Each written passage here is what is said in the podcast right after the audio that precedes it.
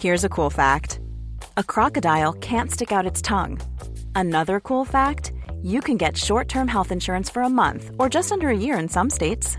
United Healthcare short term insurance plans are designed for people who are between jobs, coming off their parents' plan, or turning a side hustle into a full time gig. Underwritten by Golden Rule Insurance Company, they offer flexible, budget friendly coverage with access to a nationwide network of doctors and hospitals. Get more cool facts about United Healthcare short term plans at uh1.com. On today's Smart 7, Keir Starmer's not making any promises, Russia threatened cluster bomb retaliation, and lots more. It's Monday, the 17th of July, it's World Emoji Day, and happy birthday, David Hasselhoff. The Smart 7. It's news, but not the news.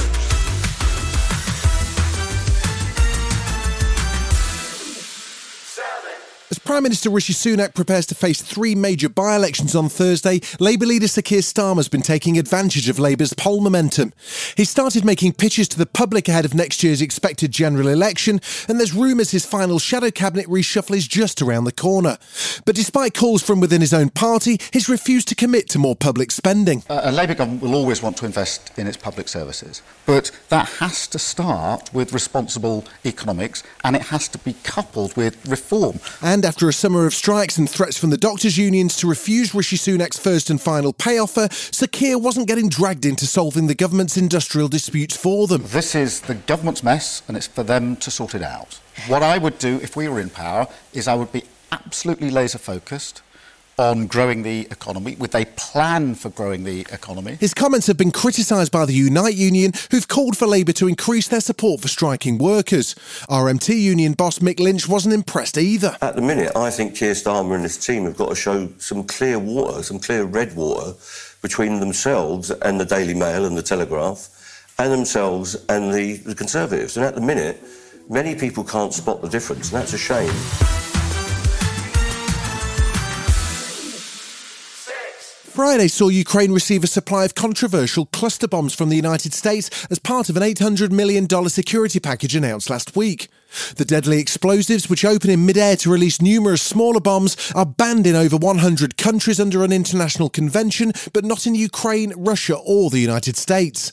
Ukraine's promised the bombs will primarily be used to clean minefields, but Russian President Putin says Moscow's ready to retaliate if the devices are used. Russia has a sufficient supply of various types of cluster munitions. We have not used them so far. There was no such need but if they are used against us, we reserve the right to mirror actions. Yeah, that's not true, by the way. The Human Rights Watch says there's evidence Russia's used cluster munitions multiple times in attacks on Ukraine. On Monday morning, there were reports that the strategic Crimea bridge has been closed due to what Russian officials are calling an emergency, but it's not clear what the damage is. Meanwhile, former UK Prime Minister Tony Blair has been looking ahead to the endgame for Ukraine and says EU and NATO membership will be crucial to a resolution. I think it's extremely difficult to see how you get a solution to this unless it's very clear that Ukraine has a clear path to European Union membership and a clear path to NATO membership.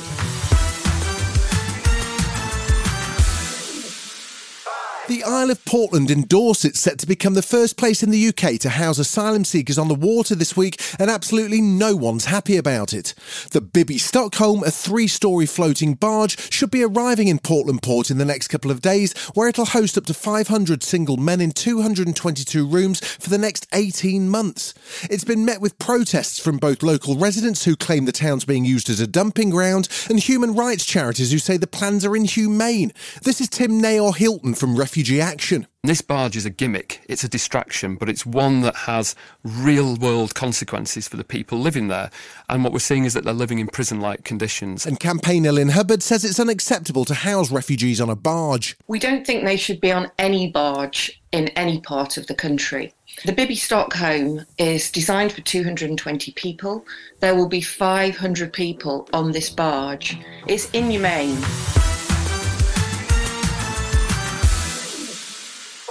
It's been a busy weekend for Business Secretary Kemi Badenoch, who signed off on a new Trans Pacific trade deal in New Zealand on Sunday. The TPP 11 is an agreement between, you guessed it, 11 countries, which will see tariffs slashed on exports of meat and dairy products, cars, and some spirits, and the UK is the first European country to join. But there's questions over how much the deal will actually be utilised, with the government predicting it'll grow the economy by less than 1% over the next decade. Kemi seems confident it can make an impact, though. It's going to make a significant amount of difference. What we should be doing is praising the effort that it's taken to get us into this regional block. Still to come on the Smart 7, Marketa Vondrousova makes Wimbledon history and Ron Perlman makes some threats. Right after this. A lot can happen in three years, like a chatbot may be your new best friend. But what won't change? Needing health insurance. United Healthcare Tri Term Medical Plans, underwritten by Golden Rule Insurance Company, offer flexible, budget friendly coverage that lasts nearly three years in some states. Learn more at uh1.com. Welcome back.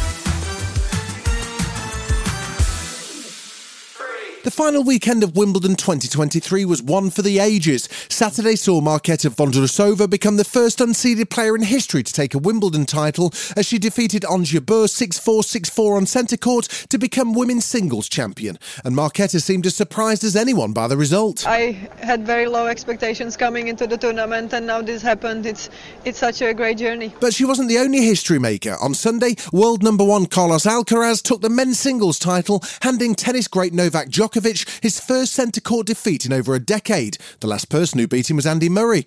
And Carlos was full of praise for his competitor in his post match speech. I started playing tennis watching watching you. I mean, since I I was born, you know, I you you you, you, you already was winning tournaments. Uh,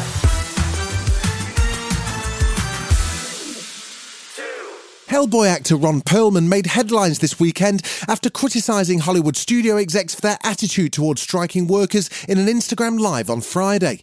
It follows Thursday's announcement that members of the SAG AFTRA union, which represents actors, would be joining screenwriters in long running industrial action over labour disputes.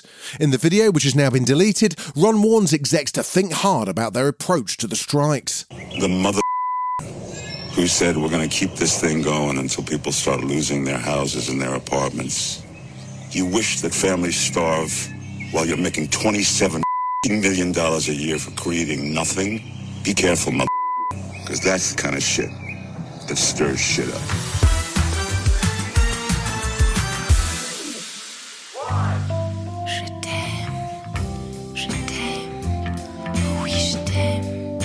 Sunday night brought some sad news with the announcement that the British born French actress and singer Jane Birkin had passed away at the age of 76. Rising to prominence through the 1969 hit single Je t'aime moi non plus alongside her then partner Serge Gainsbourg, she went on to have a prolific film career which spanned more than five decades. And she was also adored for her personal style, inspiring a famous luxury 35 grand Hermes handbag named the Birkin. Here she is talking about her own version of the bag. Rest in peace, Jane. As it was mine, I just thought it was more fun to hang things off it. So I hang my watch off it and my all my baubles and bangles and beads. Because when you walk around, they jingle and jangle. So it's a, a happy sound. You've been listening to The Smart 7. We'll be back tomorrow at 7 a.m.